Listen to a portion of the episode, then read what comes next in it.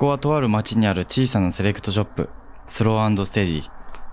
国内外からセレクトされた洋服に囲まれた店内は、今日もたくさんの人で賑わっていましたが、閉店間際、今は BGM だけが響いています。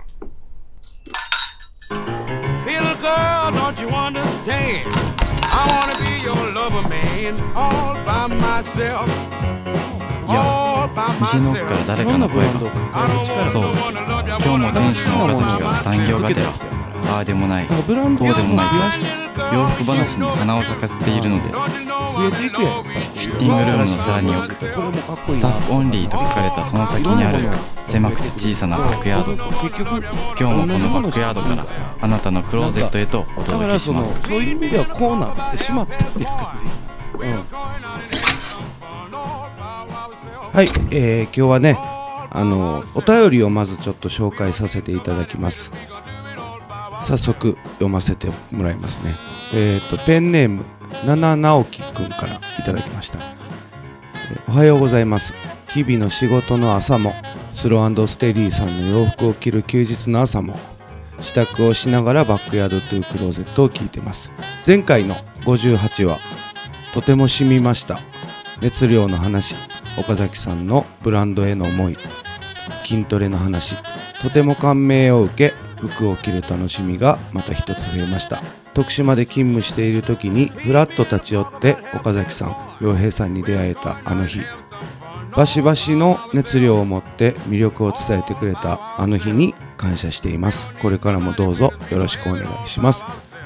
はい、えー、すごい嬉しいですね。こういうね本当にお便りいただくことでこのラジオやってよかったなと思えるしモチベーションに本当につながるので、ま、これからもよろしくお願いします。どんな質問でもいいのであのどんどんどんどんおしお便りお待ちしてますのでよろしくお願いします。で、えー今日はねあのゲストに来ていただいてるんですよ。紹介しますね。カイトくんです。よろしくお願いします。カイトくんって言われてもな誰も知らんけどね カイトです。あのー、モンドジャコモっていうね徳島で何年やっけ？まあ、45年ぐらいですかね。もうねあの老舗中の老舗でねの、えーセレクトショップがあるんですけどそこで働いてる、えー、カイトくんっていう方なんですけど大阪行っとったんねそうですね。大阪に行ってて、まあ、その46年やってるお店モンドジャコモさんっていうのはレディースのお店だったんですけど、まあ、そのカイト君の実家がそのモンドジャコモさんで大阪から帰ってきて6年はい。6年です。6年前やっけ？6年前に徳島に戻ってきました。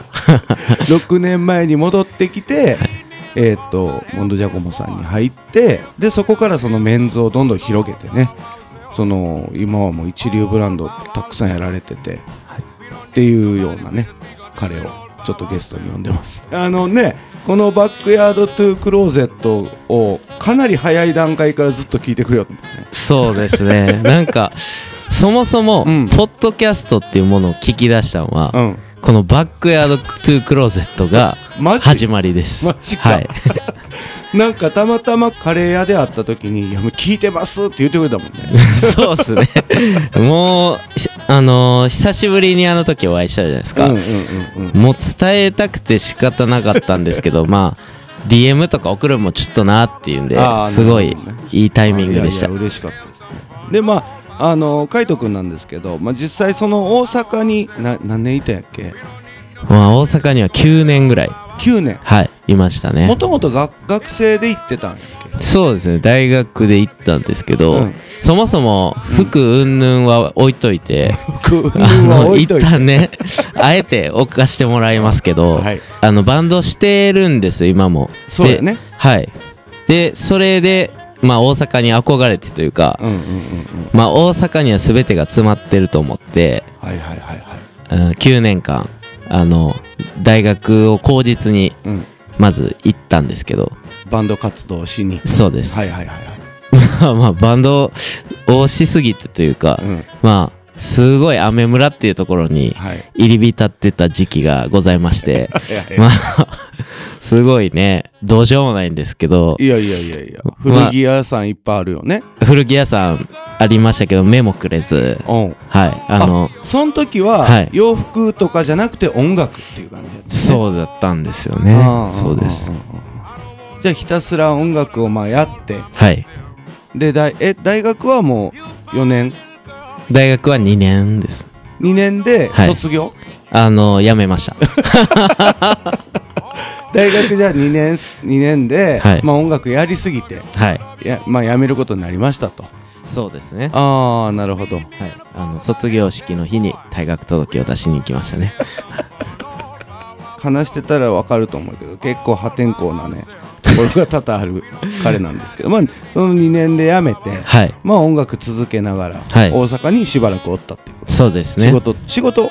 仕事はその当時、うん。まあ、あの、音楽つながりの、うん。あの、先輩からうん。紹介してもらった仕事、まあ、ざっくり言うと本当に、まあ、営業なんですけど、洋服関係なくね。もう全く関係なくし、まあ、そんな誇れるような営業の仕事でもなかったんですけど、まあ、最終的に大阪を出る前うにん。就職したのはうん。アパレルのブランドの営業でしたね。ああはい。じゃあえーっとそのアパレルの営業をや就職してはい。しばらく働いてこっち帰ってきたってこそうですね。とそこも辞めて帰ってきたねはい、そうあなんかや帰ってきたいなって思った理由は？す。あの、そもそも、うん僕は、あの、家がセレクトショップなんですけど、うんうん全然自分の、あの、母親のお店にうんうん何が置いてあるかとか、はいはいはいあの、そういうのも一切興味がなかったというか、知らなかったんですよ。今もう徳島では本当にね知らない人いないっていうぐらい有名なお店ですけどね。まあ、あの、ね、なんか恐縮なんですけど、あの、でも本当に僕は多分む、むしろ周りの人より知らないぐらいだあったと思うんですけど、まあ実家だけにね。そうです、そうです。はいはいはいはいで、まあ、なので、うん。あの、最終的うにん。服に、しあの、アパレルうのん。業界に入ったのも、うんそんなにあの、未来を見越してというより、うん。まあ土日休みで、なんか、かっこいい営業の仕事ないかなっていうんで、はいはい。アパレルの営業に入ったんですよ。じゃあそのアパレルの営業は土日休みだったんですそうなんですよ。ああなるほど、まあ、各週だったんですけど。じゃあそれをその営業をどれぐらいやったの、まあ、それは1、2年ぐらいですね。ああ、じゃあそれで帰ってきたくなったってこと？いや、あのーその、それと同時にですね、まあ、あの、結婚することになりまして、ああなるほどね。はい。はいはいあの結婚っていうイベントがあるので、っていう話を詰めていくうちに、あの、あの、オーナーの方より、あの、オーナーっていうのあの、うちの母親ですね。はいはいはいはい。から、まあ、あの、奥さん、うん。洋服興味ないのっていう、あの、ポロッという言葉がありまして、はいはい。あと、ウェブってどうやるん？みたいな。おおそういう、あの、疑問を問いかけられたんです。まあじゃあウェブってどうやるの？奥さん興味ないの？っていうのはまああの母親からの帰ってこい命令みたいなことやね。まあ、半分、軽くそうやと思うんですけど、はいはいはいはい。まあでも、うん。あの、結構、大阪好きだったんで、うんうんうんうんそんな、ね、こう、帰りたいっていう時ではなかったですよ、それは。はいはい。帰りたいっていうのは思わなかっうんたんですけど、うん。まあ一回うん。お店行くわっていう風に、うんうんうん。あの、お店行く はい。はい一回お店行くわっていう風に、まあ高校時代まるっと多分行ってないので、まあ、なので、徳島に帰ってきた時に行ったんですよ。店に行ったっていうかまあ母ちゃんのね。はい。あの、まあ帰ったというか。はいはいはいはい。では、その、ラインナップ見てたら、うんそれこそ、あの、百貨店に入ってるブランドだったり、まあ、堺だったり、はいはいはいはい。当時の。うん。で、まあ、堺の噂は、業界でもすごい広がった時期だったんね。で、一番勢いがあった時期にやってたよねそうですね。なので、おー、すごいなっていう。うん。まあ、率直な意見ですけど、うん。すごいお店だっったんやなっていう。ちょっと。母ちゃんがやっとお店はまあまあすごいやんと。そうですね、はいはいはい。もう変な話おばちゃんとかはいはい。があの本当にそもう日常の服を買いに来るみたいな、うんうんうんうん。ちょっと言い方悪いかもしれないですけど、マダムのうん。お店はい。って思ってたんで、はいはいはい。コレクションとかは一切関係ない。うんうんうんなのでちょっとそれに衝撃を受けてですね、うん。あじゃあ帰るわっていうんでもう特殊に 帰るような流れになっていったっていう感じですかね。あーなるほどね。はいじゃあそのお店に久しぶりに行きました、はい。ラインナップ見てはい。感動しました、であやばいやん。ってなって帰ってくると。そうです。けどその時点ではメンズなかったでしょ？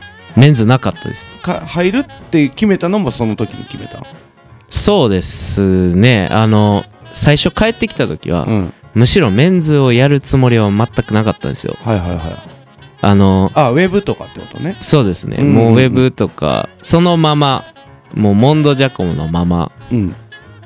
行こうかなって思ってたんですけど、はいはいはい。まあなんかある日なぜかメンズのインビテーションが届いたんですよね。うんうんあうん。のなぜか。なぜか展示会のお誘いのうんうん。ハガキが届きまして、うん。音楽やってたんで、うん。結構ジャケ買いとかするじゃないですか。その展示会のお手紙のジャケがうん。すごいかっこよかったんですよ、そんな理由ですか？そうなんですよ。でそう。それで、うん。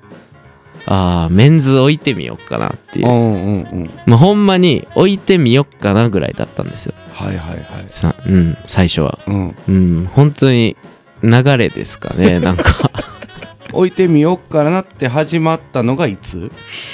だから6え？えー5年前ぐらいです5かね。年前ぐらい、はい。ね5年前から今に至るってことね。そうですね。すごいね。その5年でだってマルジェラ幼児山本はい。を筆頭にねはい、もう一流のブランドがもう今はねうん、揃ってますよね。そうですね。だっておおとメンズのお客さんが全くおらん状態だでしょ？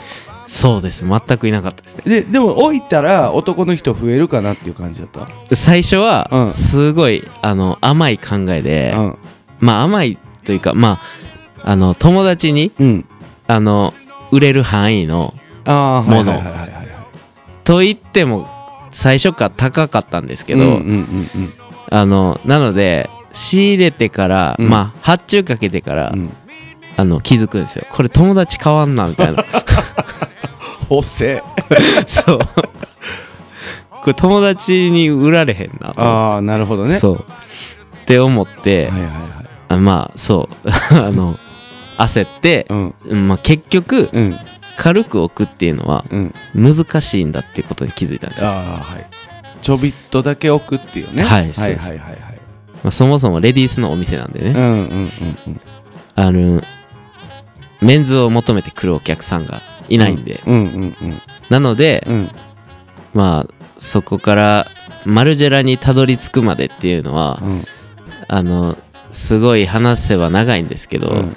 僕自身30歳までにマルジェラを着たいなっていう気持ちであのまあ目標を立ててというかお店をうん。作らんとあかんなって思ったんですよ、でもだからうちで言う、うん。そのフランクリーダーみたいなもんでしょ？ああ絶対そうだとうん思いますね、だからまあ、フランクリーダーが置きたいって思って僕も独立したとこした部分は大きいからうね、ん。だからそういうので、ま、その試行錯誤しながらマルジェラに行き着いて。はいそうですね。じゃあまあやるならがっつりやろうってことだもんね、そうです。あの最初マルジェラの展示会に行った時に、うん。もう金額にびっくりしたんですよ。ほんまに。まあそりゃそうよね。はいだってアメ村ではい。バンドしかしてないもんね。そう僕ほんまに5000円の T シャツとかずっと買ってましたから、そう。まあそれでもいい T シャツやなって思いながら、うんあの着てましたけど、うんうん。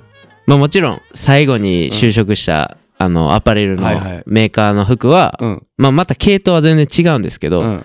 あの値段も結構いい値段するブランドだったんで。そうなんやね。はい、うんうん。そのそこからあ服って結構やっぱこだわったらこれぐらいの値段になってくるんやなっていう感覚はあったんです、でもそれすらもぶっ飛ばされたわけ。で すこれ置いたらもう潰れるなってあいうーぐらい。リアルな話ミニマムとかもうん。ございますので、ね。うん。まあその皆さんわかんないと思いますけどやっぱりこう一流のブランドとかになるとねワンシーズンでいくら仕入れてくださいっていうね最低限のラインがあるもんね。そうですね、うん。うんうんまあなのでそれをクリアできるうん。お店作りをせんとあかんなっていうそりゃそうよね。のにまあやっと近づいてきたかなっていうまだまだ、あのねやっぱ大先輩の前で言うのは恐縮なんですけど。いやいやいやいやいや。いやいやすごいなって思ってその雨村で時代。だはい。からそのお母さんの連絡があって帰ってきました。はい。メンズやる気なかったけどやりなんかいいいいかもねってまあインビテーションのジャケ買いから 始まりだからその感覚でマルジェラとかはい。幼児とかやって、なんか今ねお客さんどんどん増えてってると思うんですけど、はい。なんかそれって僕らの感覚じゃ全く発想としてないわけよ。洋服屋さんやるなら自分の好きなところに勤めて、はい。下積みやっていろいろ勉強してでなんか独立するっていう流れしか僕の周りは分からんか僕も含めてね。分からん中でカイトが帰ってきて、うん。そういう動きをするっていうのは僕の中ではすごい刺激で刺激的で。いや本当にね今までの洋服屋さんのなんていうの道順っていうかそういうところじゃないところから洋服をやるっていうのはかっこいいなと思いますけどね。ありがとうございます。なんか うん。あのそういう道順うん。がやっぱり、あのきっちりしたというかうん。あのちちゃんとあの服屋さんを、うん。あの一から作り上げていくような道順になると思うんですけど、うん。まあ、僕の場合ちょっと違うかったんで、うん。だいぶ違うよ。やっぱりそういうステップをうん。ぶっ飛ばしてしまううん。ような位置づけで、うん。まあ、徳島に帰ってきたんで、まあ単純にうん。なんかこうあのマルジェラうんが徳島にうん。ないっていうのがうん。悔しかったんですよ。はいはいはいはいはい。あのなんかいろんな先輩とかにうん「んなん売れんだろ」とか、はいはいはいはい。まあ言われるわいやわけですよ。かるよ。わかる。多分岡崎さんも 同じことを 絶対にうんわかる。言われたこともめちゃくちゃ言われたね。すごいあると思いますし、やっぱラインナップ見ても、うん。うんあのスローステディは僕あの最初に来たのが多分大阪行ってすぐぐらいそうやね。そう。うん。友達にいい店が徳島にあるからっていうのうん。紹介されてうん。来たんですけど、うん。まあ、最初はほんまに衝撃でしたね。ここは。あここは何だそう。と 一体何やってんだと？そう何やってんだと？なんかあのもう店構えからうん。あの取り扱ってるものからうん。衝撃で、はいはいはい。結構本当に大げさではなく、うん。やっぱスローステディに来たことによって、うん。あのー僕が最後に働いてた大阪のちょっと名前は伏せますけど、はいはい。あのブランドでうん。すごい上質な生地とかうんうん。を扱ってたんですけど、うん。それがいいなっていう感覚は多分スローステディがなかったら生まれてなかったかもしれないですね。あありがたいですね。はい本当に。嬉しいよね僕思うんやけどはい。下積みとかそういうことってこうなんかやってないとダメみたいなことって今まで言われ続けてきたけどそうですね。やっぱり感覚的なもので音楽っていうのをずっとやってたじゃん、はい。今今もやっとうけどね。だからそういう意味でアンテナとしてはしっかり立っとったんやと思うよね。ああなるほど。うん、だからいいものをいいって素直にこうジャンルとか関係なくあこの音かっこいいねってなったらすぐ聴いたりとかっていう感覚と近くて、うんうんうん、多分そのカイトにはきっとそういうアンテナが常に立っとったから、うん。なんかうちに来てくれてかっこいいって言ってくれたし、うんうん。ある意味こう洋服屋さんでは働いてないけど実生活の中で下積みはしとったと思うよね。うん。うん。なんかうん。気持ち的なとはい。感覚的な、だからこうスムーズにいけたんかなって思うんやけどまあ実際ねそのそんな感じで始めてみて、はい。まあいろいろ苦労はしあると思うけど、はい。あのやる前と今やって6年でしょ？はい。どなんかある感覚の違いっていうか6年やって思うことってある？やっぱり、うんあの最初始めた時って、うん。ほんまに右も左も分からん状態だったんで、あ はいはあのいわゆる教科書的な、いはいはい。あの僕の参考にするものっていうのがうん。なかったわけですよ、はいはいはい。営業やってたんで、うん。向こうの気持ちは分かるんですけど、ははいはいはいはいい、なので、うん。いつも来てくれてた人のことを思い出してはいはいはい。すればいいんやなっていうのを思って、うんうんうん。あの始めたんですけど、うん。例えばブランド集めだったり、はいはい。でもその中で四国でうん。まだ、あのパリファッションウィークうん。に出てるうん。お店が少なかったんですよ、はいはいはい。あのメンズで。はいはい。レディースでは結構いるんですけど、うんなのでもう今の流れでうん。パリまで行ってやろうと思ってう、ん言ってるもんね。そう。全然ブランドも揃ってなかったんですけど、うん。それこそ何も知らんところに取り扱いたいってだけでノーアポで突撃して契約が決まったブランドもあったり、うん。あの本当にもう一日もオフがなくて10分の空き時間もないぐらいあのがむしゃらに この5年6年とかやってたんですけど、まあがむしゃらにやってきて で結局うん。やっぱり都会にうん。例えば大阪東京うん。にあの服をみんな買いに行ってるじゃないですか、はいはい。なんかそれよりうん徳島で、うん。